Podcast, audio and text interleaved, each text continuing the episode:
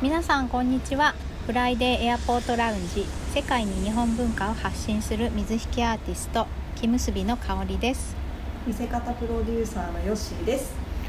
えー、中東とビジネスやっております圭介です。よろしくお願いします。えー、今日今回でさんかいめなんですが、えー、早速ちょっと今回はゲストさんをお呼びしていますのでご紹介します。えー、片岡屏風店さんの片岡光人さんです。よろしくお願いします。よろしくお願いいたします。よろしくお願いします。お願いします。ありがとうございます。えー、とちょっとあの片岡さんご紹介しますね。えー、片岡さんは、えー、片岡屏風店さん、えー、東京都墨田区にある創業ななじゅうろくねんの老舗の屏風屋さんです。えーさまざまなアーティストとコラボレーションをしたり、墨田区という土地をあ立地を生かして、えーかえー、葛飾北斎の屏風などを制作されています、ね、海外ともつながりがあったりとても活躍をしている方なので、えー、と中東と屏風がつながっていったら面白いなと思ってちょっとお声掛けをさせていただきました。よろしくお願いします。よろしくお願いいたします。はい、早速なんですけどあの私のこのポッドキャスト始めたんですよねっていう話を今週ちょっとミーティングでねお会いした時にあのー、したらゲストで出てくださるっていう話で屏風を中東に持ってったらウケるかなって言って圭介さんにご相談をしてトントントンといろいろとお問い合わせをいただいてるみたいで、ちょっと進捗などあれば圭介さん教えていただけますか。ありがとうございます。はい、あの本当片岡さんとはもう今がまさに初対面というか数秒前にそうですね、あの録音を始めてから初めましてというような感じなんですけどえっとはいえー、あのいくつか写真をいただいてた中であのサウジアラビアと、まあ、カタールとにオファーしまして、えー、サウジの方は、まあ、あのかなりいいねという感じでした。で、えー、アニメとかねそういったもののえー、グレンダイザーっていうアニメがすごい人気なんですけど中東方面でだグレンダイザーの絵を乗っけてくれへんかっていう話をされてます。えー、フィギュアショップ営んでる人なんで、うん、そうです ね, ですねというかまああの本当オタクなんですよその人もまあグレンダイザーグッズとかあればもう買いに走るっていうような感じなんで、えー、多分、えーうん、本人も欲しいっていうぐらいのものだと思いますけどであのカタールの方にもオファーしたんですけどカタールの方もですね、うんえー、北斎の、あの神奈川沖浪裏でしたかねあの、うんうん、作品が例えばいくらですかっていう感じであの、まあ、オファーさせてもらったんですけどもあの数は少ないけれどもいけるかもというフィードバックが昨日来ましたね。うん、はい、ありがとうございます。よかったです、えー、反応が素早かったのでちょっとすごい、ね、あの勢いを感じたので、ね、このいっしゅうかん以内のお話ですもんね。そうそうそうそう。そうですね。いやもう当日ですよね、あれ当日に。あ、そうそう当日の夜にも、はい、そのお話が。そうですね。そうですね、僕も手が空いてたんで片岡さんのところに、えー、そうお邪魔したのが火曜日だったので火曜日の夜かな。そうそうで私も寝てて朝起きたらすごい数のメッセージを頂戴してたんで、ね、すいません全然すいませんねごめんなさい誤字脱字で興奮していやいやすぐにご連絡できず申し訳なかったですけど全然大丈夫です。ありがとうございます、はいねそうなんです。そんな嬉しいお話があったんですけどちょっとなかなかね、はい、日本人も屏風自体がなかなか今生活の中になかったりして、うんね、あのどういった形で使われてきたとか、うん、あの海外の屏風、屏風っていうかねパーテーションっていうものとね、うん、どんな感じで使い勝手が違うのかなっていうのはちょっとお話ね、はい、いただければなと思うんですけど、はい、コートさんお願いします。屏風自体は、えーと、せんさんびゃくねんほど日本に、えーと、入ってきてから歴史があるんですけれどももともとは、えーとまあ、屏風っていう漢字を書くと、えー、風を防ぐっていう風という文字が入ってるんですけれどももともとはその風を防ぐ調度品として日本では使われていたんですね。ただもっともっと、えーと昔に戻ると、まあ、中国大陸の方で生まれたものとされてるんですが、まあ、皇帝の偉い人とかの、まあ、バッグとかにこうやっぱ立てて敬意の象徴とかそういったものに使われてたりとかで、日本に入ってきたのが先ほど申し上げたせんさんびゃくねんぐらい前に、えーとこう輸入されたものが今、えーと、正倉院の方に現存しているということから、まあ、それくらい歴史があるということが、はい、言われております。えー、そこからですね、まあはい、あの日本でも作られるようになったりしてで、まあ、申し上げたような、えーと、風よけとしての使い方、あるいは、えー、神殿作りといったような昔の家っていうのは家屋がすごくこう広かったりするもんで、そこのまあ間仕切りとして、まあ、その屏風の後ろでまあ着替えたりとか部屋としてこう空間を間仕切るなんていうところにもえ使われるようになってきます。えー、そしてですね、さらにあの屏風のその絵を保存する媒体としての側面もありまして、そちらになると、はい、あのいわゆるうんと皆さんがそうですね屏風よくご覧いただくのっていうのは美術館であったり博物館であったりとかが多いと思うんですけれども、そういった、はい、あの日本画の方とかが屏風に描くっていうのは、まあ、今申し上げたようなその保存性が効くキャンバスとしての役割もあって、屏風自体はこう蛇腹になっているものを畳むと表面が空気に触れないので、うんえー、と保存性に長けている。掛け軸も同様なんですけどね、こうくるくるっと巻くと表が触れないので、まあ、傷むは傷むんですが絵自体がこう消えるっていうことはないんですね。だから逆に言えば襖なんかはこう襖でこうずっとはあとはめ込んであるとやっぱ直射日光であったりとか、まあ、そういったもので、うんえー、絵がこう消えてしまうっていうのが結構多いんですが、屏風はその点こう畳むことができるので消えることなく今現存しているっていう、そのまあ、うん、キャンバスとしての側面っていうのが非常に、うんえー、増えてきたのが戦国時代あるいはまあそのぐらいからっていうところですかね。うん、そうなんですよ。なのでまあ大きく分けると風よけ、えー、間仕切り、その絵を保存する媒体としての、まあ、そういった、えーと、め、あの側面があるんですが、まあ、昨今この令和のご時世になってくるとですね、やはりパーテーションっていうものはもうちょっと安価なものとかいろいろ、え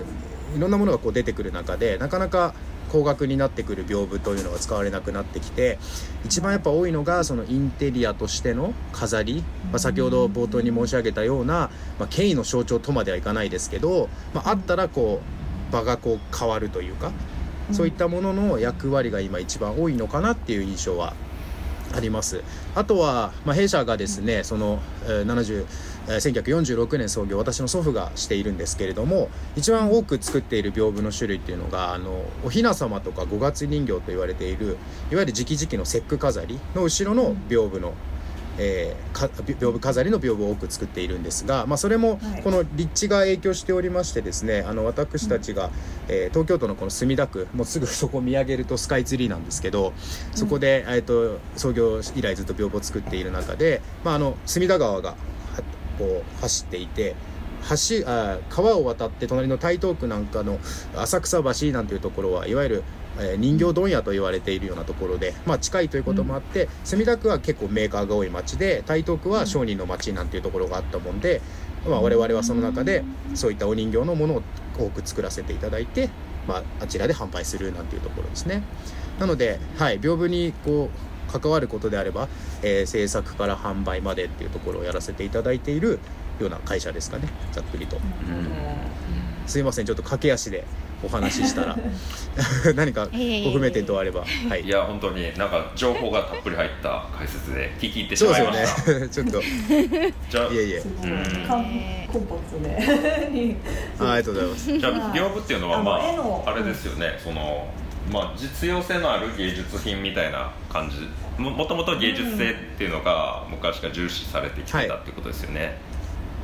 うん、そうですね、どちらかというと実用性、まあ、あの一家に一つというか一台というかはあったとされているので、うんはい、一番あの有名なのだですとね、あの枕屏風なんていうのがあって、時代劇とかでご覧いただいたことあるかと思うんですけど、昔の家屋はあの隙間風がこうビュンビュン吹くんで夜とかやっぱ寒いんですね。で布団を引いた枕元にこうちょっと横長の屏風が立っているのをご覧いただいたことが あ, あるかと思う、はい、あれが枕、そうです枕屏風といって、やっぱり寝るとき頭を冷やさないようにとか、うんまあ、そういうことでこうあと、まあ、火が消えないようにとか、まあ、そういうことも含めて枕元に立てて、でまた面白いのが、その布団お布団を畳んだところにまたこう屏風をこの字にこう飾る、あこの字じゃないですね、こういう形で隠すこともできたりとか、うんうんはい、こういうのちょっとあれですか、 V, V 字型ですか？そうですね、に曲のこういう屏風なんでそうそう、ここにこう布団お布団引いてこういう感じで、こっちにこうやって隠す、そうそうそう、あ頭寝るときは頭元ですけどね、枕元にで枕元に立ててたっていう、その枕屏風っていうのがいわゆるうん生活の中で、はい、あのすごく身近にあったものとされてるかな、まあ、あとはお茶席で使う風呂先屏風なんていう種類もあるんですけれども、よくあのお茶の席でちょっとこっちの端っこに屏風がこう立ってるとご覧いただいたことあるかな、はい、あれも別に風よけでもなくない風をよけるために立ててるわけじゃなくて、あれはどちらかというと、はい、精神的な間仕切りじゃないですけど、こういう風ににきょくでこう立てると、この中はこうお茶の空間ですよというような、まあ、いわゆる仕切りを作るっていうのが、まあ、今でも、はい、お茶席では、はい、使われてる、まあ言うてその金屏風とかもそうですけど、屏風が立ってるとそのだそこの周りだけパーッと華やかになったりとか、そこでもう場が一気に区切られる、陰と陽みたいなそういう世界観っていうのを作り出せる日本のものかなという部分ですね、うんはい、面白いですね、ねえ、はい、面白い、ね、屏風はやっぱなかなか親しみが多分ないじゃないですか。そうですね、さっきおっしゃったおひな様とか五月人形、はい、あとなんかさっきの絵画の保存っていうのでちょっと、えー、ちょろっと思ったんですけど、間違ってたらなんですけど、あれ一休さんの虎って屏風に書かれてましたっけ？うん、屏風の時もあるし、ついたての時もありますね。あれだからあそうなんだ ア, ニアニメとかによっては結構ごっちゃになってるんですけど、まあ、いわゆる屏風絵としての、まあ、トンチのその あ, あれは内容ですかね。うんうんうんうん、ただあの紙だけでできてる屏風っていうのは日本独特なんですか？あそうですね、あの形状で申し上げるのであれば、もともとはその中国大陸の方の文化ですけれども、うんうん、日本でこう独自の進化を遂げたっていうことを言うと、うーん一番大きいのはやっぱりあの蝶番貝、あのヒンジの部分が、うんうんうん、あの和紙で日本はできてるんですよ。ちょっと今ごめんなさい、部屋なんてサンプルがないんだけど。そうなんですか？そうそう紙でつない和紙でできてるんですか？あ和紙ですよ、あの紙でつながってます。えーそうなんだ、えー、すごい。ちょっとごめんなさい、完全にな中身に来る方の内側、畳んだら内側に来る方の絵が密閉されて空気に触れなく畳めるんですよね。そうですね、あのいわゆる金属の蝶番貝ってあのドアとかでも使われてますけど、はい、ああいうものをやっぱつなぐと、うん、やっぱ隙間が生まれるんですよ。あううそうですね、どうしてもその金属分が、うん、そうすると風よけっていう部分でも風通しちゃうし、まあ、絵を保存する、うん、絵を描くにしても隙間が空いて絵がつながんなくなってしまったりするから、うかこうピタッとやる必要があって、そうそう、そうなるとやっぱ和紙でこう、うん、まあなものによるんですけど軟結化させてあげて、まあ、このようにピタッとこうくっつく、今ハウルさんおっしゃったような、うん、ピタッとくっつくような作り方っていうのがまあ日本独自かな、まあ、あと細かいことを言えば、えー、そう中のえーと、木枠でできてるんですけど、その格子の組み方とかが組子を使ってたりとか、秋田杉を使ってたりとか、どちらかというと向こうのものはあれですね、板の板をつく使って金属の蝶番でつないでるから重かったり、うん、えーとまあ、やっぱ金属なんで錆びたりとかするんですけれども、まあ、日本はその点軽くて、まあ、和紙と紙と木ですから軽くて、まあ、和紙は今せんねん持つって言われてるぐらい強靭なものなので、うん、そういったものにも、うん、あ保存性っていうところにも長けてるかなという部分ですね、うんまあ、それぞれの良さはありますけれども、日本の良さを語るとそんなところですね、うんえー、ただの紙ではないですね。やっぱり暑い国、うんねそうですよね、暑い国だと例えば東南アジアとかだとラタンとか塔、はいはいはいはい、塔で編んであるタイプ の,、うん、あの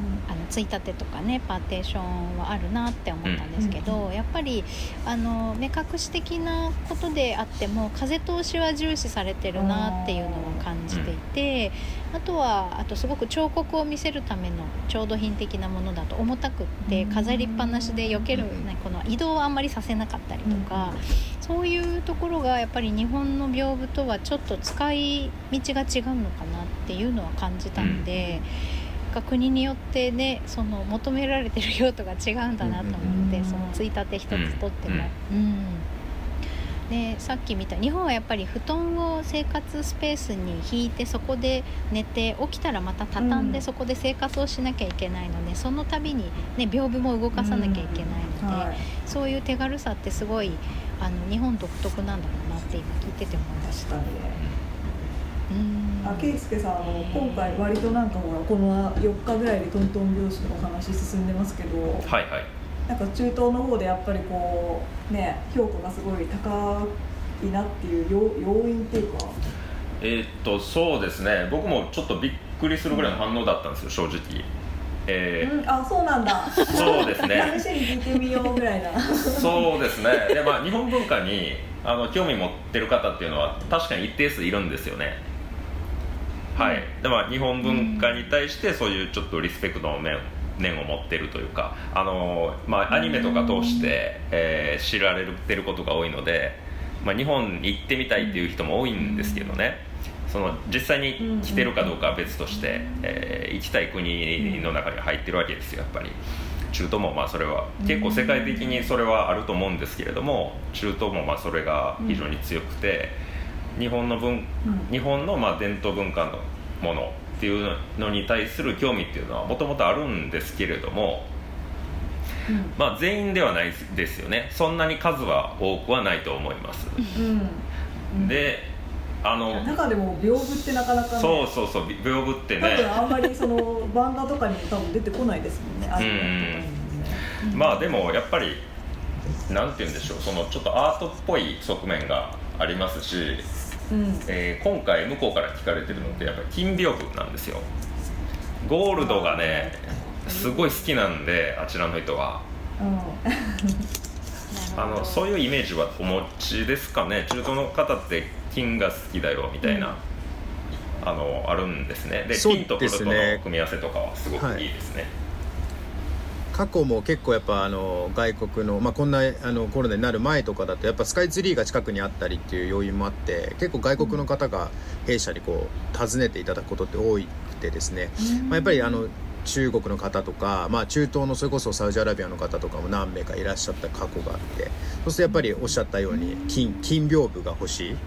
で、いっかい販売した経験はあったりもするん で, で特に向こうの家は日本と違くてやっぱすごく大きかったりする方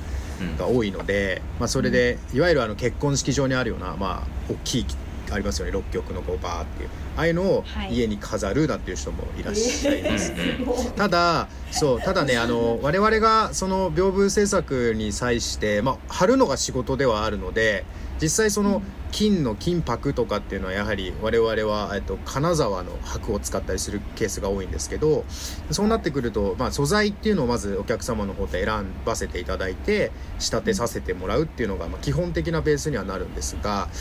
今やっぱ金がすごく高騰してて本物の金っていうのはなかなか使えないんですよ。本金箔なんていうんですけれども、なのでまあいわゆるえお雛様とかでご覧いただくような金屏風っていうのはあれ実は真鍮の箔だったりすることが多くて、まあ輝き自体はまあ大金としてのその本金に近い色は出してるんですよね。それにあの銅を混ぜたりしてちょっと黄色っぽくしたりとかするんですけど、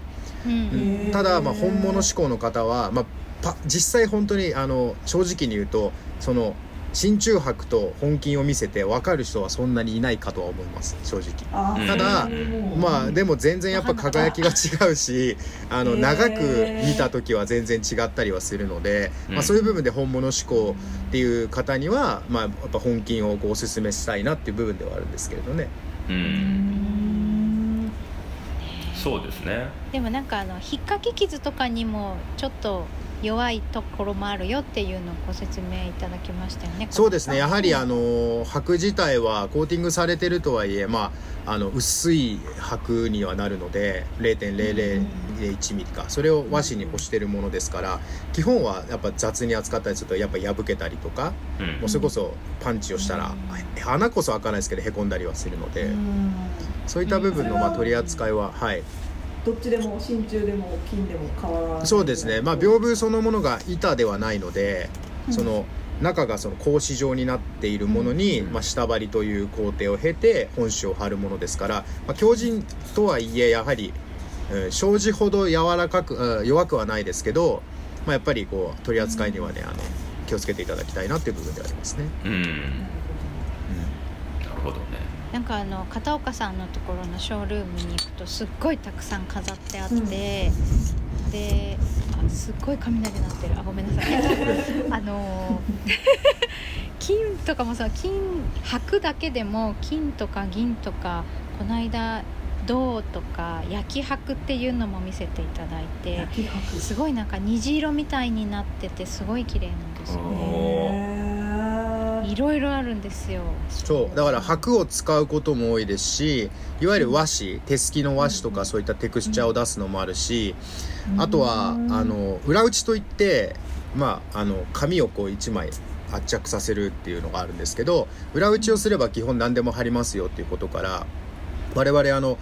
着物とか帯とか、まあ、ファブリック状のものとかで屏風を仕立てたりとかも多くしてて、まあ、よくやるのが、えーとまあ、帯着物をなかなか着る機会がない世の中で、ただ思い出のものとかもあるから、そういったものをまあ屏風とともに保存しましょうっていうので、お客さんのお持ちの素材をお持ち込みいただいて、それで屏風を仕立てたりとか、うん、まあ、それはまあホームページ等の、はい、ギャラリーに載ってたりするんですけれども、なので、まあ、T シャツだとかネクタイ、デニム、革、スカーフもスカーフもやってましたよね。何でも、そうそう、あのカーテン地とか絨毯とかはちょっと暑すぎるかと、あ、そうですね、立体物を貼れる、そう何でも素材は、はい、貼りますよっていうところと、あとまあ先ほどちょっと話に出たアニメ関係のものも実績がいくつかあるんですが、まあ、そうなってくるとやはり肉質、要は直書きをするパターンと、まあ、データを今印刷をするっていうにパターンあるんですけれども、まあ、後者の印刷だと結構今印刷のその仕方とかも時代がこう進むごとでいろいろテクノロジーが進化して、今箔とかにも印刷ができる時代なんですよね。はい、金屏風のところに、まあ、ユーブイ 印刷って ユーブイ の, その照準して照射してやるんですけど、すごい そ, うそれがあのこの間送らせていただいたあの、えー、波裏の金 の, あの屏風なんですけど、あれもこう角度によって光るっていうところがあるので、はいはいはい、じゃあかなりグレードの高い印刷で作られているということですね。そうですそうです、はい、なのでまあそういったことでお客様 の, その写真家の方の作品を屏風に仕立てたりとか、結構いろんな汎用性が、かなり屏風 の, その幅が今広がりつつあるかなという部分ですね、うん、はい、なるほど。やっぱりあの豪華絢爛っていう、まあ、言葉はぴったりぴったりっていうかね、金屏風でかいのになってくると、うん、すごい、まあ、インパクトがあるので、あのやっぱまあ派手なものは好きですね。 中, 中東のその特に湾岸産油国の方々っていうのは、うん、うんうん、サイズはやっぱり大きい方が需要があるんですかね。そうですね、日本に比べると大きい方が受けるかなと、うん、まああの家にちょっとこじんまりしたものを置くっていう人の方ももちろんいると思いますけど、まあ、基本はでかいですからね、家が、うん、うん、そうですね、やっぱりはい、もうやっぱ広さが全然違うのでひゃくにじゅうぐらいのサイズっていうのはかなり大きく感じるもんですか。ひゃくにじゅっセンチ、そうですね、あの飾り方にもよるんですけど、結構あの、うん、外国の方なんていうのは、まあえーと、壁にこうかけたりとかが結構多いんですよ。あ、おそらく伸ばしちゃうんですか。それは絵としてそう、あの要はこう 4, 4曲になってたらこうよっつになってたら、それをピタッといちまいにして壁にドンって、へえ、いちまいの絵としてこう楽しむ。もう折りたたむつもりがないですね、それは。あ、そうですそうですでもね、あのその飾り方は非常に今日本でも多くなってきたり、なかなか屏風を置く場所とかがないんですけど、壁自体は結構空いてたりするところに今ワンポイントでこう、ね、あえていちまいのこういうパネルではなくて屏風になってることで、非常にこう和モダンといいますか、まあ、普段のその、うん、見るようなパネル上の絵とはまた全然違う風合いがあったりするんです、ね、伸ばしたら伸ばしたでその独自の良さが出るんですね。そうですそうですそうですね、だから壁にかけるんであれば、我々はだいたい高さきゅうじゅっセンチぐらいの屏風を推奨してるんですね。一番こう我々が作るサイズで高さきゅうじゅうでよんきょくよんめんあるんですけど、一辺がだいたいよんじゅうごセンチなんで、開くときゅうじゅうのひゃくはちじゅう、ちょうどいちたいにぐらいになる横広がりのってよっつに分かれてる。ちょっと写真を見てもらった方が早いんですけどね。そういうでもあの、ね、使い方というか展示の仕方も合わせて、はい、えー、向こうに提示すると面白がってくれるかもしれないですね。そうですね、はい、それはぜひ実績としてあのご覧いただきたいなとは思ってはいるんで、ちょっと今簡単にまあ、インスタグラムで結構屏風を発信し、そんなでもないですけどさせていただいている中で、はい、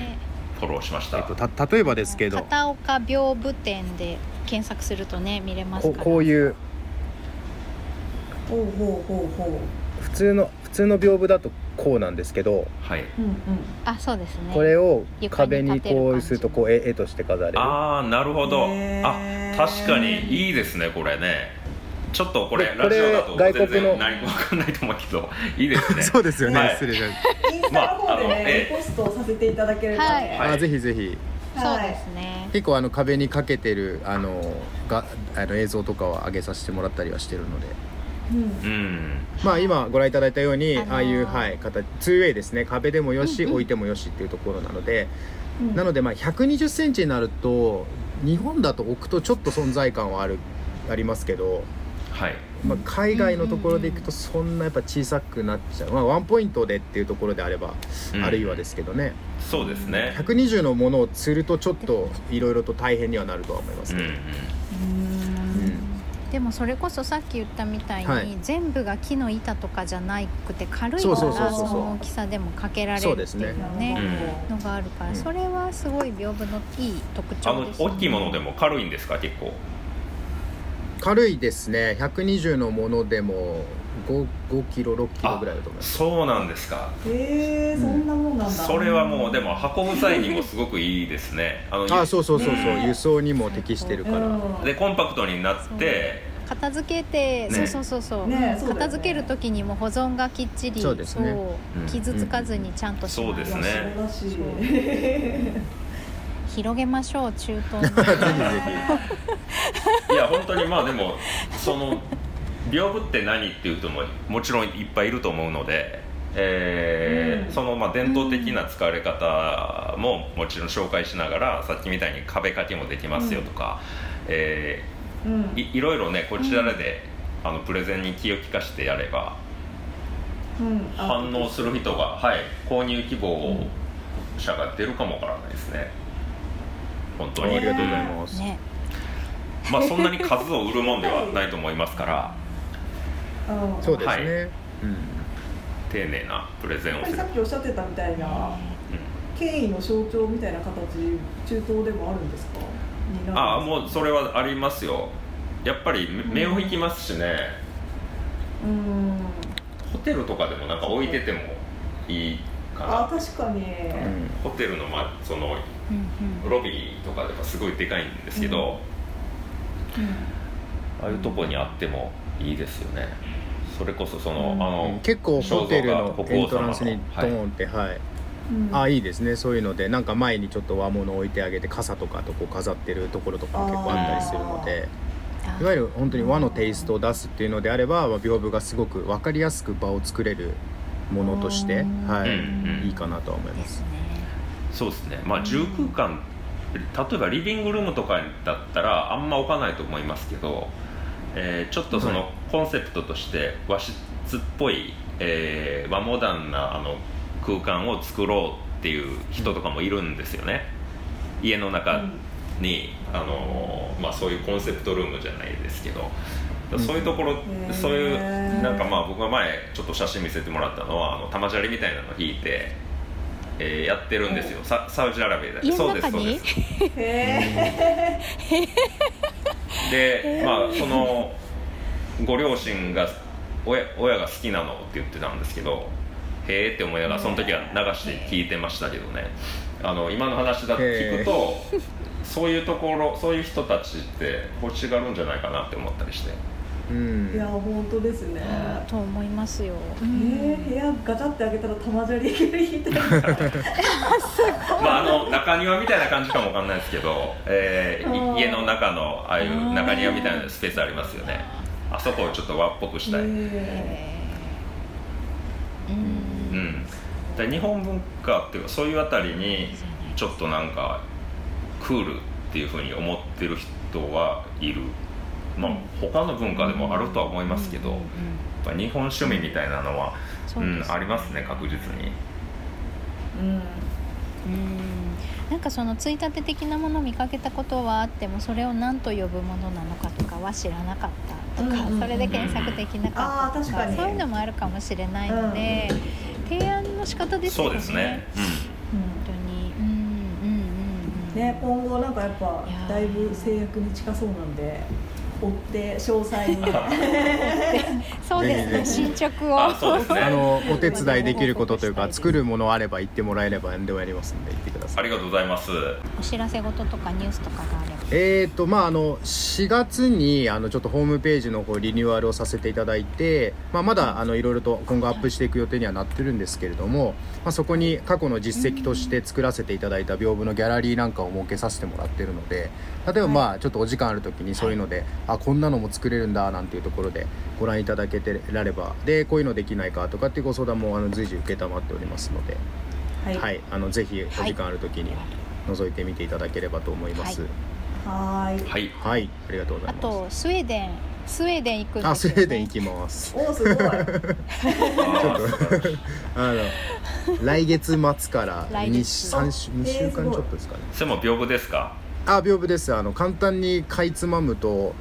い、去年フラッと来たスウェーデンのアーティストの人と仲良くなって、うん、で、うん、そのアーティストの方は結構壁画のなんかパネルとかをよく作ってる方で、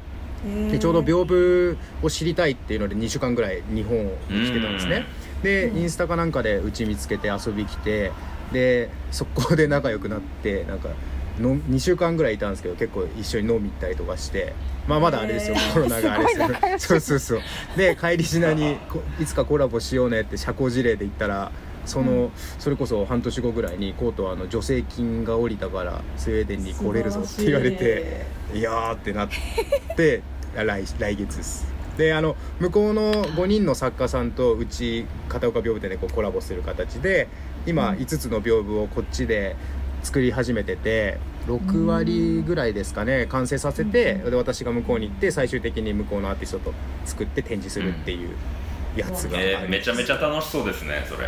ね。楽しみですねいやいやいや、ほんとね、いろいろこんなご時世だからめ面倒なこと多いんですけど、う、ね、うん、ただまあこんなチャンス二度とないし、私も結構海外にその日本の文化を輸出したいっていう気持ちで今この職業やってたりするので、はい、ようやくですね、なんかお仕事というか、うん、こういうチャンスで外に行けるっていうのはすごくありがたいことで、うん、はい、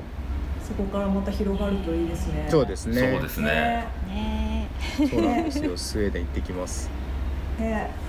はい、きっとあのインスタとかでまたおし、お知らせっていうかイベントの様子とか、あそうですね、随時その辺で発信は、はい、していきたいと思ってますので、ぜひ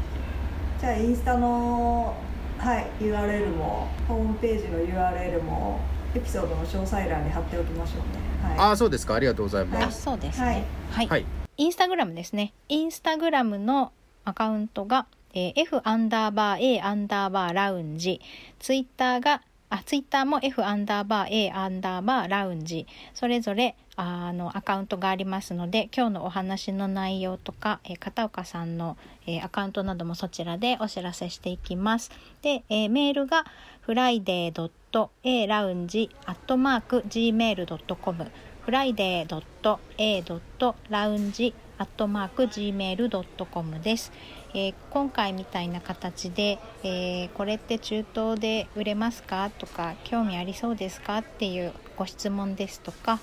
あとはあのー、いろいろ聞いてみたいこととか疑問質問何でもお寄せください。えー、Twitter や、えー、Instagram の ディーエム でもお待ちしてます。はい、そんな感じで今週はあのトップスピードでずっと来ましたけど、喋り足りない人いませんか大丈夫ですかでこの屏風のお話はずっとちょっと進捗途中で入ってきたらお伝えしていきたいと思います。はい、はい、じゃあ今週はこんな感じですね。はい、はい、ありがとうございました。ありがとうございました。